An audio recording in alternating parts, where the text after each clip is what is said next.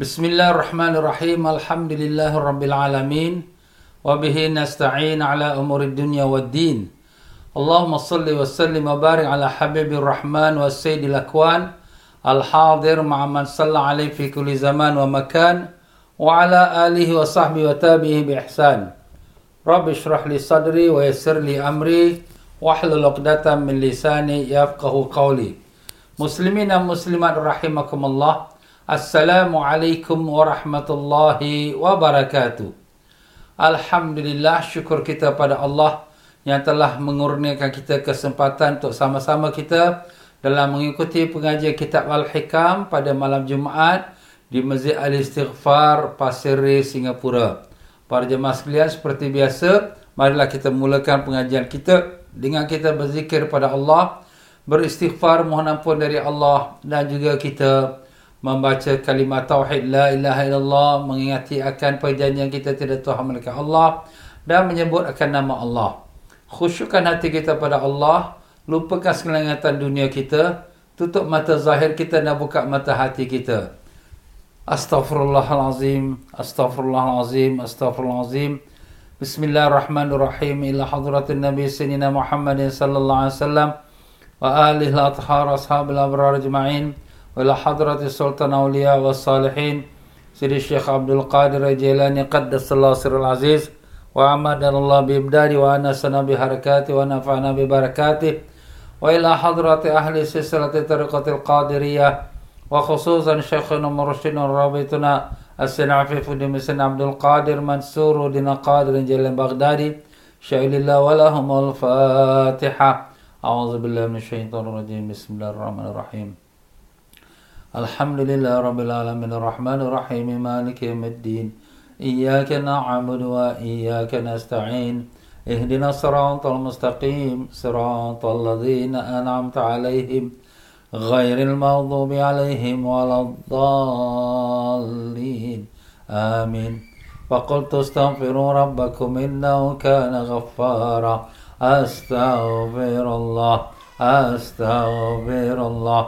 أستغفر الله أستغفر الله أستغفر الله أستغفر الله أستغفر الله أستغفر الله أستغفر الله أستغفر الله أستغفر الله أستغفر الله أستغفر الله أستغفر الله أستغفر الله أستغفر الله أستغفر الله أستغفر الله أستغفر الله أستغفر الله أستغفر الله أستغفر الله أستغفر الله أستغفر الله.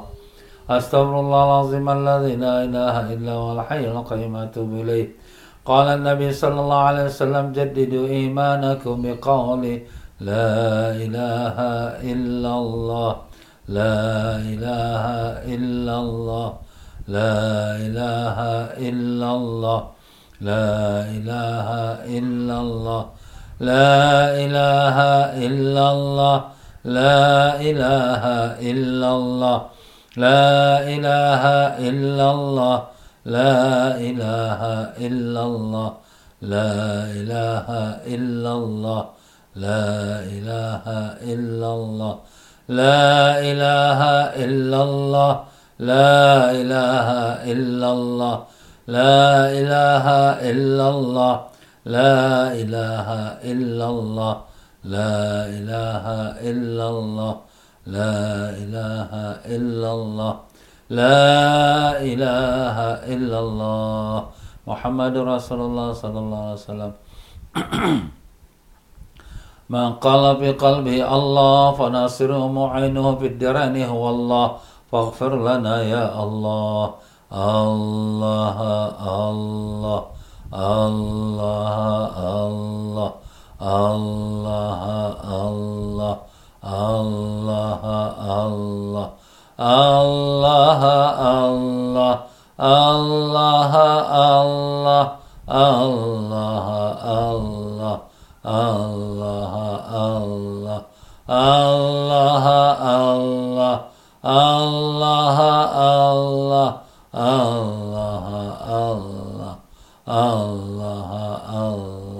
Allah Allah Allah Allah الله الله الله الله. الله لا إله إلا الله محمد رسول الله صلى الله عليه وسلم. بسم الله الرحمن الرحيم الحمد لله رب العالمين اللهم صل وسلم على سيدنا محمد وعلى آله وصحبه وسلم اللهم افتح علينا وعلى ذريتنا فتوح العارفين اللهم علمنا ما ينفعنا وانفعنا بما علمتنا وزدنا علما Allahumma ya mu'allima Ibrahim alimna ya mafahim Sulaiman. Fahimna subhanaka la ilma lana illa ma 'allamtana innaka antal alimul hakim. ولا حول ولا قوة إلا بالله العلي العظيم وصلى الله على سيدنا محمد وعلى آله وصحبه وسلم الحمد لله رب العالمين الحمد لله رب العالمين وبه نستعين على أمور الدنيا والدين اللهم صل وسلم وبارك على حبيب الرحمن والسيد الأكوان الحاضر مع من صلى عليه في كل زمان ومكان وعلى آله وصحبه وتابعه بإحسان. رب اشرح لي صدري ويسر لي أمري واحلل عقدة من لساني يفقه قولي. السلام عليك يا سيدي يا رسول الله. السلام عليك يا سيدي يا نبي الله. السلام عليك يا سيدي يا حبيب الله. مدد مدد مدد يا رسول الله. السلام عليك يا سلطان الأولياء. السلام عليك يا سلطان العارفين. السلام عليك يا سيدي الشيخ عبد القادر الجيلاني. قدس الله سر العزيز. مدد مدد مدد. Muslimin dan muslimat rahmatullah. Assalamualaikum warahmatullahi wabarakatuh. Alhamdulillah syukur kita pada Allah Taala dengan limpah kurnia taufik dan hidayahnya telah diperkenankan kita sama-sama dalam menyambung pengajian kitab Al-Hikam di Masjid Al-Istighfar malam Jumaat ini di mana kita pada setiap pada malam Jumaat lepas Isyak kita mengadakan pengajian kitab Al-Hikam.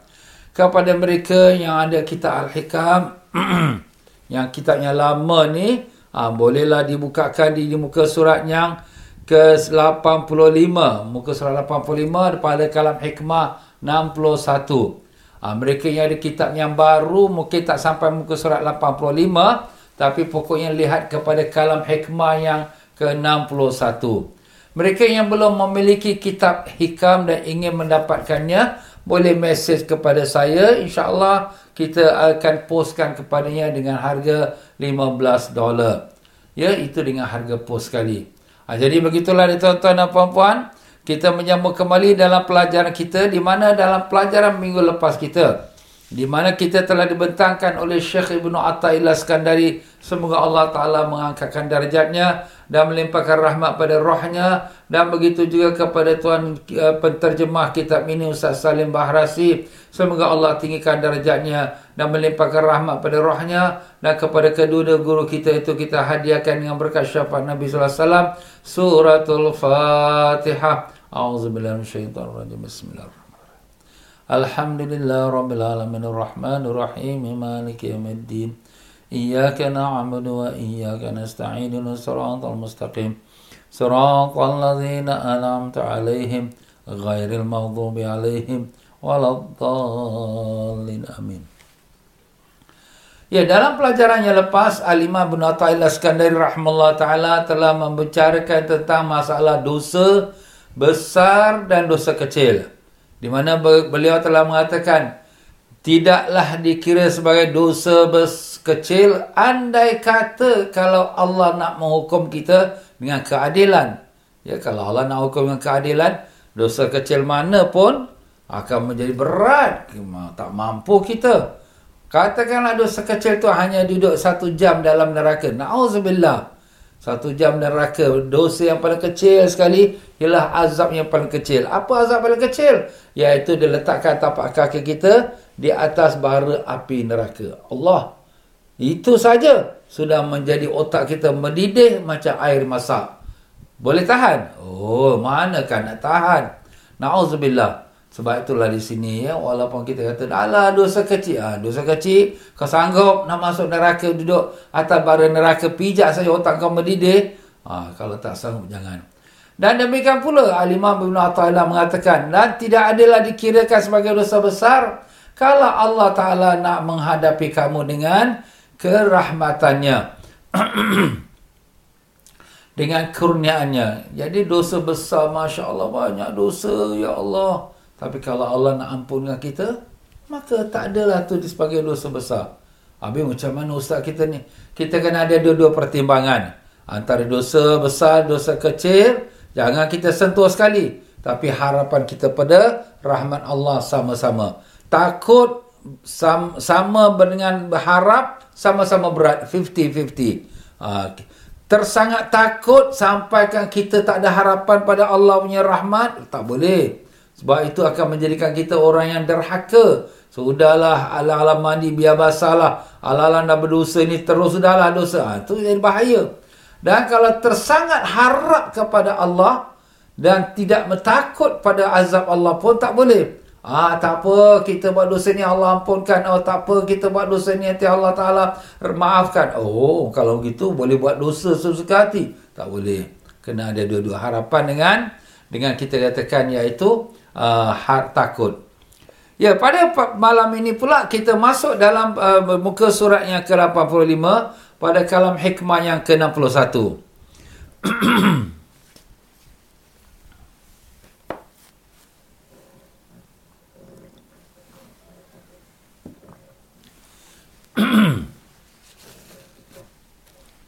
Berkata Alimah bin Atta'illah Skandari rahimahullah ta'ala wa nafa'an Allah bibikum fid darani amin. La amala arja lil qabul min amalin yaghibu anka syuhuduhu wa yuhtaqaru indaka wujuduhu. Artinya, tiada satu amal kebaikan yang dapat diharapkan diterima oleh Allah melebihi dari amal yang terlupa olehmu adanya dan remeh dan kecil dalam pandanganmu kejadiannya. Ha. Kita semua mengharapkan amalan kita diterima oleh Allah. Sudah tentu. Tapi apakah amalan yang sangat-sangat diharap diterima oleh Allah? Ha, ini Al-Imam Nautailah nak bagikan dia punya clue dia. Dia punya guideline dia. Dia punya cara macam mana kamu nak jadikan amalan kamu tu betul-betul yang dia, kita kata merasakan ataupun mendapatkan kekabulan dari Allah. Jadi apa kata sini dia ada suatu amal kebaikan yang dapat diharapkan diterima oleh Allah melebihi dari amal yang terlupa olehmu adanya. Jadi terlupa tu makna apa? Kita lupakan apa yang kita dah buat baik, kita dah banyak bersedekah, kita banyak buat solat tahajud, kita baca Quran, kita banyak buat baik pada orang fakir miskin. Lupakan. Jangan kita duk ingat, oh aku pernah buat sedekah banyak ni, aku pernah solat tahajud banyak ni, aku pernah baca Quran tiap hari khatam. Jangan, jangan diingat-ingat. Keadaan kita ni seperti macam kita tak pernah buat. Oh, jadi maknanya kita pandang diri kita ni, bukanlah orang ahli ibadat, bukanlah orang ahli taat. Tak ada, tak ada apa aku buat. Kenapa? Sudah tentulah. Yang kita buat sesuatu pun adalah taufik dan hidayat dari Allah. Jadi Allah yang anugerahkan kita. Kita sini nak bangun tahajud. Eh, tak larat dah bangun tengah malam. Kita sini nak baca Quran. Eh, mengantuklah, malaslah. Tapi Allah berikan kita taufik. Allah bagi kita kekuatan. Allah bagi kita kesemangat. Bangun tahajud. Bangun baca Quran. Bangun pergi berzikir. Itu semua datang daripada Allah. Jadi apa yang kita nak pandang? Oh, saya sedekah. Sedekah itu rezeki Allah bagi pada engkau. Jadi apa yang kita nak pandang pada kita punya duit yang kita sedekah? Itu bukan kita punya pun. Itu pun hak milik Allah juga. Jadi, tak payahlah nak pandang. Oh, aku itu, aku ini. Tak payah. Dan yang keduanya, dan remeh kecil dalam pandanganmu kejadian ini. Remeh kecil. Maknanya pandang ke- kecil aja tak ada apa. Mak, jangan kita kata, oh saya ni buat sikit-sikit. Tak ada. Sikit-sikit pun tak ada. Maknanya zero. Completely tak nampak apa pun. Wah, kau ni bagus lah. Ya. Banyak sedekah lah. Banyak tolong orang susah. Alah, tak, tak adalah sikit-sikit. Itu perasaan cakap tu sikit-sikit tu ada juga. Nak cakap banyak tu takutlah nanti riak pula. Tapi cakaplah sikit-sikit mana aku buat juga yang baik. Ha, bukan tak buat baik. Itu pun menunjukkan riak juga. Itu pun merasakan diri dia ada buat kebaikan. Habis nak macam mana Ustaz? Jawapannya jangan pandang sama sekali. Zero. Tak ada. Aku tak ada apa-apa. Itu semua hak milik Allah. Sudah. Ha, itu cakapan kat lidah. Tapi kat hati perasaan kata, eh, aku yang buat baik. Itu pun jaga. Itu dosa hati, ujub. Dalam hati itu ada riak. Walaupun tak keluar kat lidah. Ah, habis macam mana Ustaz? Tak ada pandangan sama sekali pada ibadat kita. Maupun secara zahir, maupun secara batin. Tak ada pandang sama sekali. Habis yang kita nak pandang apa? Pandang dosa. Akulah yang banyak dosa. Aku yang banyak maksiat. Aku pun zahir saja orang nampak aku buat baik. Tapi hati aku penuh dengan dosa. Ya Allah. Ah, itulah perasaan yang kita nak bawa dalam dalam diri kita. Setiap keadaan kita. Jangan ternampak aku ni orang baik, orang semua hormat aku, aku orang alim, aku ahli ibadat, aku ahli masjid. Jangan nampak sikit pun. Kalau ada ternampak kebaikan daripada diri kita, maka itu ada demi question mark apakah amalan tu diterima ataupun tidak. Allahu alam. Kita tak kata tidak, kita tak kata ya, tapi kita kata Allahu alam. Kenapa? Sebab belum terjamin lagi. Yang terjamin ialah kalau sudah tidak ada lagi perasaan sama sekali kepada amal kita tu tentang kebaikan kita. Dan di sini pun kita jaga. Bila kita kata dah tak ada perasaan yang kita punya amal tu tak ada apa pun, zero, jangan pula timbul dari hati kita. Wah, kau dah baguslah. Amalan kau ni diterima oleh Allah. Pun tidak juga. Eh, ustaz macam mana ni? Ya, sebab bila kita merasakan kita dah bagus, perasaan dah bagus, itulah nafsu kita. Itulah perasaan ujub kita. Ya Allah. Macam tu sekali. Ya. Begitulah dia. Jadi makna completely zero nothing. Tak ada perasaan pun aku. Oh, aku dah dapat dah apa yang ustaz dah ajar ni. Aku tak ada rasa sikit pun daripada amalan aku ni. Ini semua hak milik Allah. Ha? Aku punya hati ni dah betul-betul dah serah pada Allah. Tak ada apa lagi. Wah, dah bagus dah. Itu perasaan dah bagus pun. Masih lagi kita kena buang kikis. Tak ada apa pun aku. Dosa yang ada pada aku. Ha, itulah dia tuan-tuan dan puan-puan. Allah, Allah. Ya Allah, ya Tuhan kami. Kami mengaku akan kejahatan diri kami ini, Ya Allah. Kami mengaku amalan kami masih banyak bercampur dengan riak, ujub dan sum'ah. Kami tahu engkau sangat baik pada kami. Amalan kami yang baik engkau paparkan depan mata manusia. Sedangkan dosa-dosa kami yang tertutup dalam hati engkau tutupkan depan dengan manusia. Ya Allah, Ya Tuhan kami, kami bersyukur padamu kerana sungguh baik yang kau pada kami. Tapi kamilah hamba yang penuh dengan tipu daya nafsu kami, Ya Allah. Bantulah kami, Ya Allah. Pimpinlah kami, jangan sampai kami jadi hamba pada hawa nafsu kami, Ya Allah. Jadikanlah amalan kami semata-mata mencik redaanmu, bukan untuk mendapatkan pujian dan sanjungan manusia, Ya Rabbal Alamin. Dengan berkat syafaat Nabi kami, Rasulullah SAW. Amin, Ya Rabbal Alamin. Allahu Akbar. Ya tuan-tuan dan puan-puan ni, harapan kita hanya pada rahmat Allah. Tak ada apa. Kita ni pun dapat kita buat ibadat pun dengan rahmat Allah. Allah gerakkan kita, Allah berikan kita kekuatan, kesehatan, Allah berikan kita mata melihat, telinga mendengar, semuanya daripada Allah Taala ya Allah. Berkata tuan pengarapan terjemah kita di sini, amal kebaikan yang pasti diterima oleh Allah iaitu jika merasa bahawa amal itu semata-mata terjadi kerana taufik hidayat dari Allah. Ha, itulah dia. Tak ada apa pun daripada kebaikan kita. Semuanya daripada taufik hidayat Allah. Dia yang punya.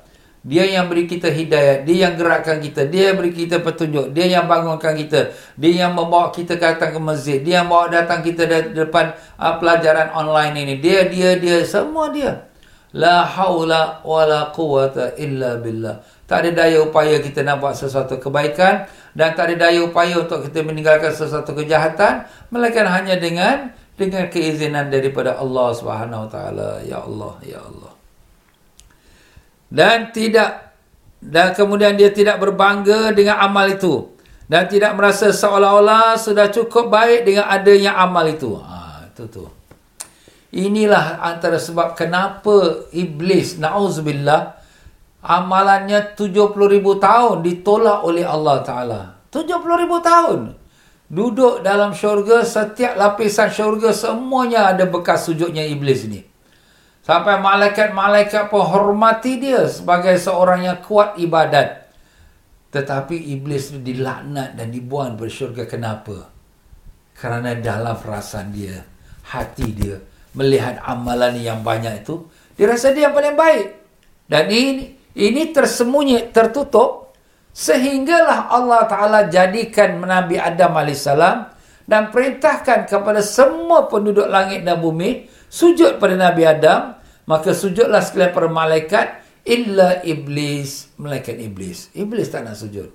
Aba wastakbara wa kana minal kafirin. Tidak mau dia tak mau sujud dan dia takabur wa kana minal kafirin adalah dia dari golongan orang kafir Allah Taala tanya ya iblis ma mana ka Allah tasjuda iz amartuk kenapa kau tak sujud ketika aku memerintahkan pada kamu Jawabnya, Ana khairum minhu. Aku lebih baik pada Adam. Ha, nampak? Perasaan dia lebih baik itulah yang menjadikan dia tu sombong dan takabur yang Allah rejam dia, buang dia daripada syurga. Amalan dia 70 ribu tahun. Tak ada nilai dan harga. Sahabuk pun tak ada nilai seharga. Itulah dia tuan-tuan. Kita ni tak sampailah 70 ribu tahun. Tak sampailah 1000 tahun. 100 tahun pun belum tahu lagi. Kalau sampai umur kita 100 tahun pun mungkin dah meletak-meletak dah. Allah, Allah, Allah. Habis nak bangga apa? Tak ada apa pun kita. Yang banyak kita apa? Yang banyak ialah dosa kita. Itu saja. Siang malam mat, buka mata dosa tu. Telinga dengar dosa. Lidah bercakap berdosa. Tangan kita type pun berdosa. Macam-macam dosa hari ni yang kita lakukan. Allah. Cuma Allah tutupkan dosa kita tak nampak di mata manusia dan yang manusia nampak wah kita ahli ibadat, kita belajar, kita mengajar, kita beramal, kita ber... itulah kemurahan dan rahmat Allah. Malu kita pada Allah Taala. Ha, jadi dengan sebab itulah di sini kita dinamakan orang yang diharapkan dia punya amalan tu kalau dia tak ada rasa sikit pun amalan dia itu daripada amal perbuatan dia dan tak ada rasa bangga dan tak ada ingat-ingatkan lagi pun. Bahkan senantiasa merasa kekurangan. Berkata Al-Imam Ibn Atta'illah, berkata Al-Imam Ibn Abidin, maaf, uh, Ibn Ajibah, dalam kitabnya yang bernama Iqazul Himam, syarahkan kepada hadis ataupun kitab Ibn Atta'illah ini. Beliau mengatakan bahawa, iaitu amalan yang diharapkan pengkabulannya itu ialah apabila amalan itu sebagaimana yang dinukil daripada An-Nahr Juri rahimahullah taala tanda alamat amalan yang diterima oleh Allah bahawa dia senantiasa melihat amalan dia itu tidak ada keikhlasan. Ha? Tak ada ikhlas. Ya. Dia melihat amalan dia tak ada keikhlasan. Ustaz, saya buat ni ikhlas Ustaz. Saya ni kerana Allah. Itulah dia bimbang.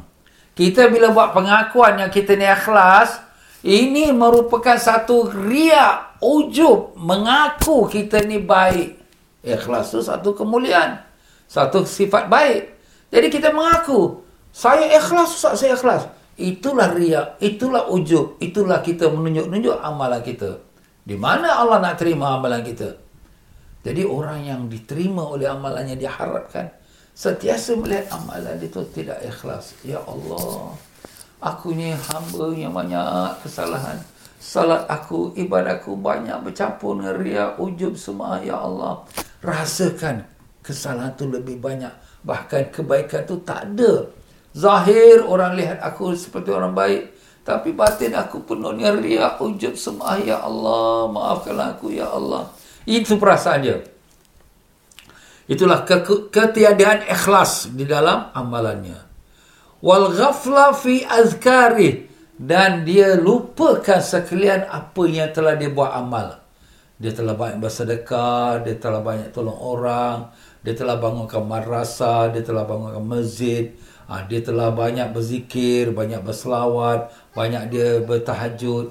Dia lupakan. Maksud dia lupakan tu tak ada nak ingat-ingat. Tak ada nak sebut-sebut. Ah ini marasa saya bangunkan. Oh ini masjid saya tolong. Oh ini orang miskin saya bangun. Tak ada, tak ada nak ingat-ingat. Ah ya. Ah maka dia lupakan sekalian apa kebaikan dia. Kalau kita dah ingat-ingat kebaikan kita, itu menunjukkan kita tak ikhlas. Maaf, maaf, maaf kata. Kalau sekiranya sang suami, dia marah pada isterinya. Ah dia ungkit balik apa yang dia telah beri pada isteri dia. Ha, kau lupa ke? Yang aku berikan kau gelang emas tu, Antian-antian belian tu. Kau lupa ke? Aku tolong pada mak kau Mak bapak kau Aku bagi setiap bulan. Kau lupa ke? Aku bawa kau pergi haji. Kita mengulangi Kebaikan kita Yang kita beri pada isteri Umpamanya. Itu sudah tidak ikhlas. Itu mengungkit Orang yang mengungkit Mengingat kembali kebaikan dia Amalan dia tu tak diterima Allah Habis semua Sia-sia saja Ya Allah Habis dah kita dah terlajak macam tu Ustaz. Minta ampun kepada Allah. Allah tu maha pengampun. Kerana kejahilan kita, kerana kebodohan kita, kita terikut dengan kehendak nafsu kita. Ha, jadi dengan sebab itulah sini, kita perlu belajar. Ha, tengok tuan-tuan, pelajaran tasawuf ni. Kalaulah sekiranya kita belajar fikir, dan kita belajar tauhid, tetapi kita tak belajar tasawuf, kita punya amalan kita semua seperti air yang dituang di daun keladi. Sia-sia.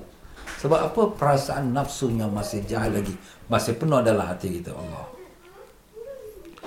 Dan demikian pula dia punya perasaan wadoksanu fi sidqihi dan dia merasakan kekurangan dalam kebenaran dia, dalam jiwa dia ke, kebenaran sifat-sifat akhlak yang baik dia rasakan kekurangan. Aku ni cakap saja pandai. Tapi buatnya tidak.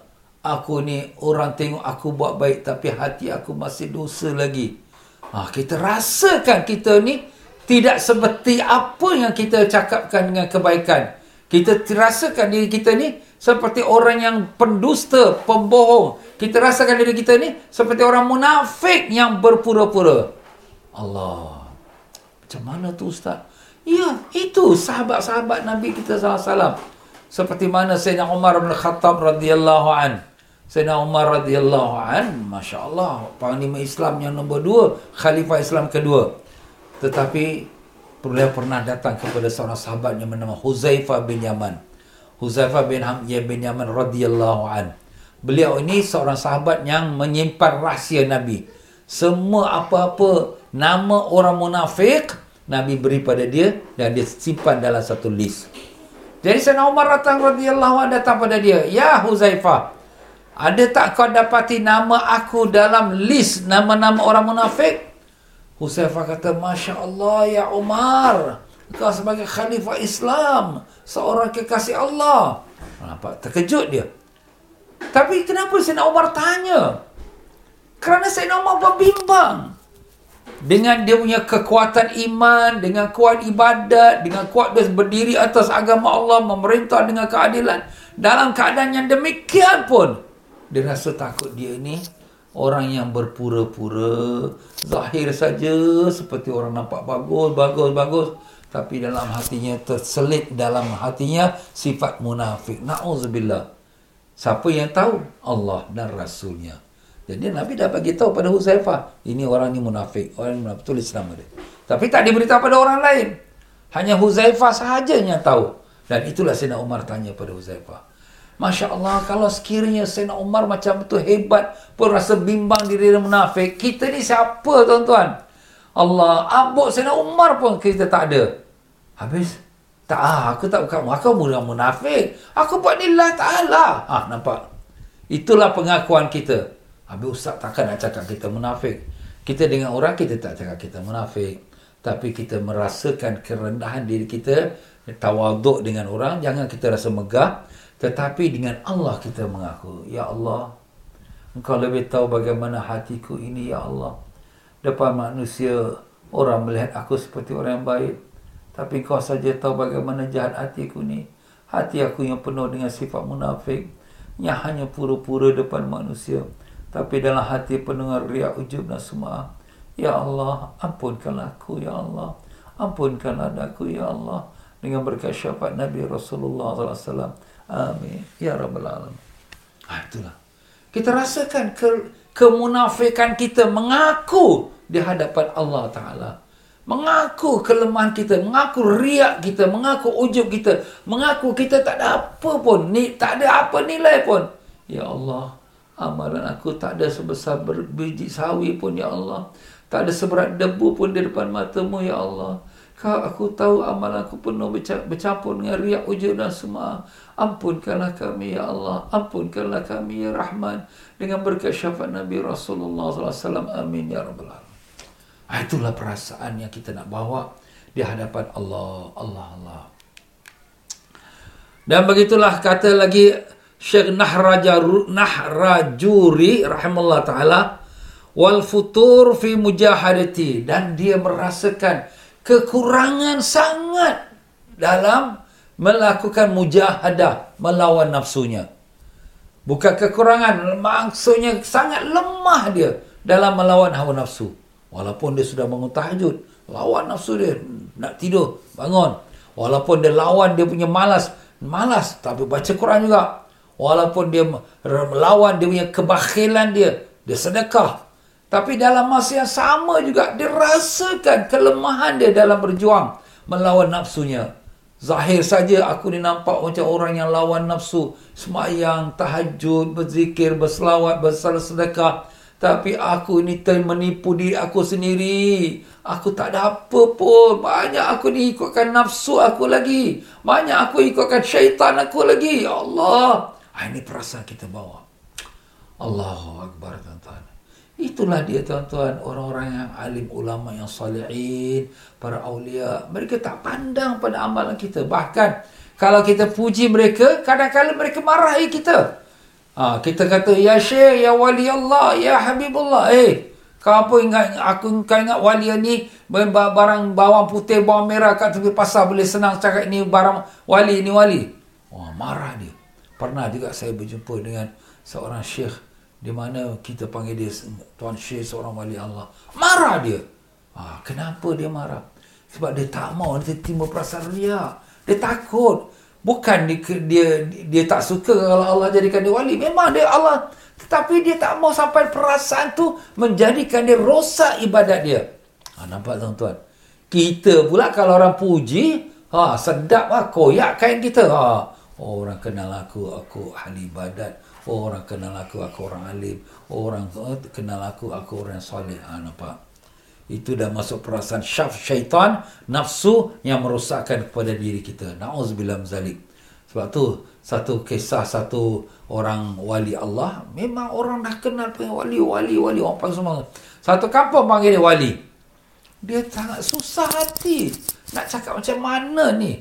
Akhirnya, dia nampak orang kampung tengah ramai-ramai, dia pergi ke satu reban ayam, dia pun ambil satu ayam, satu ekor ayam, dia buat lari. Orang pun panggil pencuri, pencuri, pencuri. Kalau nak panggil dia pencuri, dia pun hantar balik ayam tu dah. Kemudian besok orang tak panggil dia wali, orang panggil dia pencuri. Oh, dia tu pencuri tu, dia tu pencuri. Senang hati dia. Habis ustaz kalau macam ni nanti orang tu berdosa pula memanggil kita pencuri padahal kita ni bukan pencuri. Tak apalah kita maafkan tapi kita lebih selamat diri kita. Daripada orang panggil kita, eh dia ni wali lah, eh dia ni alim lah, dia ni warak, dia ni banyak sedekah. Ah, kita rasa sedap hati kita. Itu bahaya. Ah, bahaya tuan-tuan. Ah, sebab itulah di sini, kata Syekh Nahrujuri, bahawa tanda orang yang diangkat oleh Allah, diterima amalannya, dia merasakan kekurangan atau ketiadaan ikhlasnya, dan dia lupakan sekalian kebaikannya, dan dia merasakan kekurangan yang amat sangat dalam kebenaran dia dalam jiwa dia dalam melakukan amal ibadat dan merasakan kekurangan yang amat sangat dalam dia bermujahadah melawan nafsu. Wa qillatul mura'ati fi faqri. Dan dia merasakan sangat kurang dia dalam menjaga adab-adab kefakirannya. Kita semua fakir kepada Allah. Kita semua berharap pada Allah tapi orang-orang yang diterima amalannya ni, dia merasakan sangat kurang dia menjaga adab dia sebagai seorang hamba yang fakir kepada Allah. Macam mana Ustaz? Nah, hamba yang fakir pada Allah sentiasa merasa hina. Orang orang miskin, orang orang fakir, dia rasa diri hina. Sentiasa rasa diri hina. Sentiasa rasa diri kekurangan. Sentiasa dia rasa dirinya tu tidak mencukupi dengan apa yang amalan yang dia ada. Bahkan tak nampak pun amalan dia. Ha, itu sifat orang fakir. Begitulah kita dah hidup dalam dunia ni. Semua dah ada rezeki ada, gaji ada, semua pendapatan ada. Tapi hati kita bergantung pada Allah. Tak bergantung kepada kerja kita. Tak bergantung pada bisnes kita. Tak bergantung pada majikan kita. Bergantung kita pada Allah. Aku ni fakir.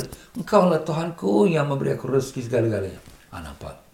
Tetapi kadang-kadang kita rasa tenang. Kenapa tenang? Ah, gaji ada, kerja ada, bisnes ada, dan uh, simpanan pun ada. Ha, jadi kita tak bimbang, rasa tenang. Itu ketenangan sifat yang merasakan dah cukup adalah merupakan sifat yang tidak sempurna dalam kefakiran hamba kepada Allah. Kita perlu merasa sentiasa kefakiran kita. Walaupun kita hidup milion eh, tapi hati kita, aku ni miskin. Aku fakir pada Allah. Eh Ustaz, eh orang ni kaya Ustaz. Tapi dia kata dia fakir. Memang betul. Apa Allah Ta'ala kata? Ya ayuhan nas antumul fuqara'u ilallah. Wallahu ghaniun hamid. Wahai manusia, kamu semua fakir kepada Allah. Kamu semua fakir.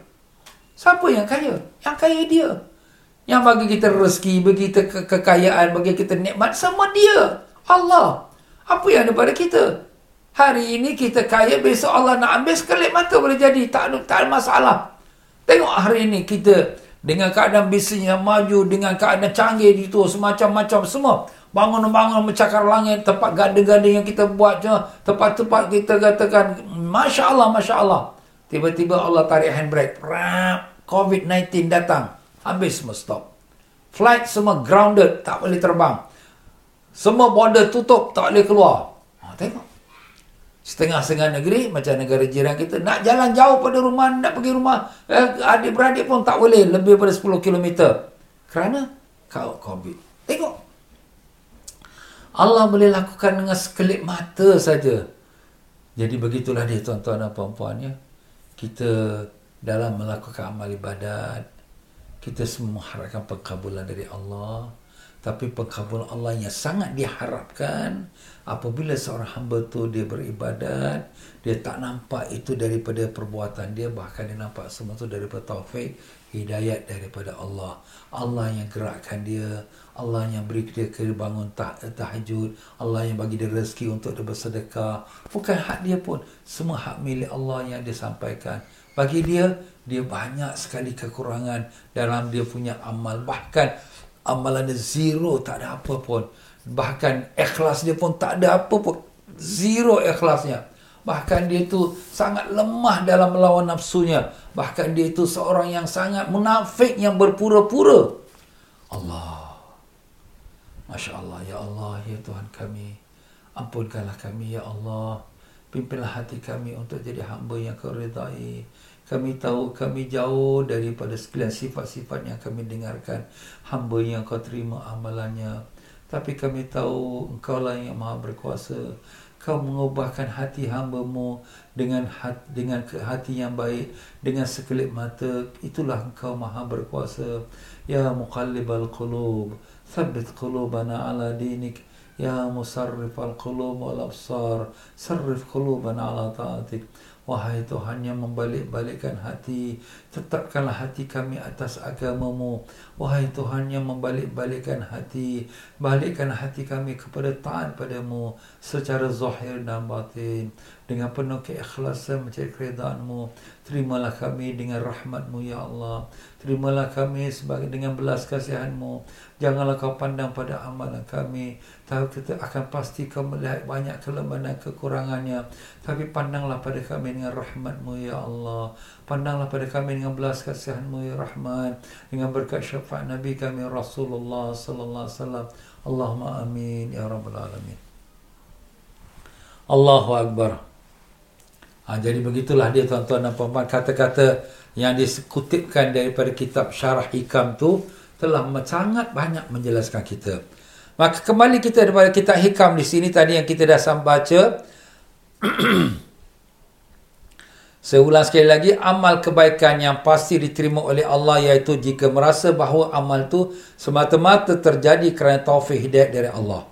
Kemudian dia tidak berbangga dengan amal itu dan tidak merasa seolah-olah sudah cukup baik dengan adanya amal itu. Kerana amal itu telah ditujukan kepada keredaan Allah, maka tidak usah diingat-ingat lagi. Itu kita buat kerana Allah sudah. Orang tak tahu pun tak apa. Bukan kita buat untuk orang puji kita, kita buat kerana Allah. Orang tak tahu, orang tak puji, tak apa. Orang orang ni ustaz, kita buat baik, tak ada siapa yang kenal kebaikan kita. Tak apa. Bukan kita minta balasan pada manusia. Yang kita harap daripada Allah saja. Ha, itu dia. Itu kita jaga hati kita. Kadang-kadang hati kita kecil. Kecil hatilah ustaz. Kita buat baik, orang tak pandang. Eh, tak apa. Ah, yelah ustaz, ustaz boleh cakap macam tu. Tapi kita ni manusia. Itulah kau sifat manusia yang belum lagi bersih daripada kotoran jiwa dan nafsu Allah kotor kita dia tuan sebab siapa yang merasa sudah beramal jarang sekali yang tidak merasa ujub bangga dengan amal tu ha, itu dia punya natijah sebab bila kita rasa kita beramal nanti dia akan menyelinap masuk secara ter, tak sedar perasaan ujub aku baik aku dah salat tahajud aku dah banyak sedekah dengan itulah dia menjadi rosak dan itulah juga yang telah merosakkan iblis yang telah ibadat selama 70 ribu tahun. Masya Allah. Nampak? Dia bila dah ibadat 70 ribu tahun, dia rasakan dia telah buat ibadat. Jadi teramas, teras masuk dalam hati dia sifat ujub. Siapa yang menggoda iblis? Yang sampai dia tarik jadi eh, jahat itu. Sampai dilana oleh Allah. Jawapan dia. Setan. Mana ada setan? Dia bapa setan. Mana ada setan lagi? Itulah dia nafsu dia. Inilah nafsu yang ada pada kita. Seperti mana ada pada iblis. Seperti mana pada orang kafir. Itulah juga nafsu yang ada pada diri kita. Jadi kalau kita tak jaga, tak waspada, kita akan dibinasakan dengan nafsu kita. Di dunia orang puji. Orang buat patung, sanjung kita, nama kita disebut-sebut. Tapi di sisi Allah, habuk pun tak ada Allah. Ya Allah, kita minta Ya Allah selamatkanlah kami dari tipu daya nafsu kami Ya Allah. Dengan berkat syafaat Nabi Rasulullah SAW. Amin. Ya Rabbal Alamin. Dan itu suatu bahaya yang bagi amal itu. Allahu alam ya. Ha, kita berhentilah di situ. Masuk kita pada tajuk yang berikutnya. Wallahu alam. Ya tuan-tuan dan puan-puan rahimakumullah. Ya. Dengan berkatnya bulan Rejab ini kita sudah berada pada minggu yang kedua ya banyaklah kita beristighfar minta ampun kepada Allah ya ha, istighfar paling baik sekali kalau bulan Rejab ni kita baca Rabbighfirli warhamni wa tub alayya. Rabbighfirli warhamni wa tub alayya. Rabbighfirli warhamni wa tub alayya. Ya Allah ampunkan aku. Rahmatkan aku. Dan terimalah taubatku. Dibacakan 70 kali pagi dan 70 kali waktu petang. Ya? Ha, jadi mari kita baca sama-sama ha, pada waktu malam ni, thank you, malam Jumaat yang mulia ni. رب اغفر لي وارحمني وتب علي رب اغفر لي وارحمني وتب علي رب اغفر لي وارحمني وتب علي رب اغفر لي وارحمني وتب علي رب اغفر لي وارحمني وتب علي رب اغفر لي وارحمني وتب علي رب اغفر لي وارحمني وتب علي رب اغفر لي وارحمني وتب علي رب اغفر لي وارحمني وتب علي رب اغفر لي وارحمني وتب علي رب اغفر لي وارحمني وتب علي. رب اغفر لي وارحمني وتب علي. رب اغفر لي وارحمني وتب علي. رب اغفر لي وارحمني وتب علي. رب اغفر لي وارحمني وتب علي. رب اغفر لي وارحمني وتب علي. رب اغفر لي وارحمني وتب علي. رب اغفر لي وارحمني وتب علي. رب اغفر لي وارحمني وتب علي رب اغفر لي وارحمني وتب علي رب اغفر لي وارحمني وتب علي رب اغفر لي وارحمني وتب علي رب اغفر لي وارحمني وتب علي رب اغفر لي وارحمني وتب علي رب اغفر لي وارحمني وتب علي رب اغفر لي وارحمني وتب علي رب اغفر لي وارحمني وتب علي رب اغفر لي وارحمني وتب علي رب اغفر لي وارحمني وتب علي. رب اغفر لي وارحمني وتب علي. رب اغفر لي وارحمني وتب علي. رب اغفر لي وارحمني وتب علي. رب اغفر لي وارحمني وتب علي. رب اغفر لي وارحمني وتب علي. رب اغفر لي وارحمني وتب علي. رب اغفر لي وارحمني وتب علي. رب اغفر لي وارحمني وتب علي. رب اغفر لي وارحمني وتب علي. رب اغفر لي وارحمني وتب علي. رب اغفر لي وارحمني وتب علي. رب اغفر لي وارحمني وتب علي. رب اغفر لي وارحمني وتب علي. رب اغفر لي وارحمني وتب علي. رب اغفر لي وارحمني وتب علي. رب اغفر لي وارحمني وتب علي. رب اغفر لي وارحمني وتب علي. رب اغفر لي وارحمني وتب علي. رب اغفر لي وارحمني وتب علي. رب اغفر لي وارحمني وتب علي. رب اغفر لي وارحمني وتب علي. رب اغفر لي وارحمني وتب علي. رب اغفر لي وارحمني وتب علي. رب اغفر لي وارحمني وتب علي. رب اغفر لي وارحمني وتب علي. رب اغفر لي وارحمني وتب علي. رب اغفر لي وارحمني وتب علي رب اغفر لي وارحمني وتب علي رب اغفر لي وارحمني وتب علي رب اغفر لي وارحمني وتب علي رب اغفر لي وارحمني وتب علي رب اغفر لي وارحمني وتب علي رب اغفر لي وارحمني وتب علي رب اغفر لي وارحمني وتب علي رب اغفر لي وارحمني وتب علي رب اغفر لي وارحمني وتب علي رب اغفر لي وارحمني وتب علي رب اغفر لي وارحمني وتب علي. رب اغفر لي وارحمني وتب علي. رب اغفر لي وارحمني وتب علي. رب اغفر لي وارحمني وتب علي. وصلى الله على سيدنا محمد. سبحانك اللهم بحمدك. أشهد أن لا إله إلا أنت. أستغفرك وأتوب إليك. Ya tuan-tuan dan puan-puan para jemaah sekalian Pengajian kitab Al-Hikam malam ini Adalah merupakan pengajian kita di Masjid Al-Istighfar Jangan lupa marilah sama-sama kita mendukung Masjid Al-Istighfar dengan kita dermakan pada akaun nombor yang ada tertera di hadapan kita. Ya, ke tuan-tuan dan puan-puan yang ingin mendapat kitab Al-Hikam, bolehlah mesej kepada saya. InsyaAllah kita akan uh, postkan kepada tuan-tuan dan puan-puan dengan harga 15 dolar termasuk pengantarannya. Sekian saja. Wabillahi taufiq wal hidayah. Wassalamualaikum warahmatullahi wabarakatuh.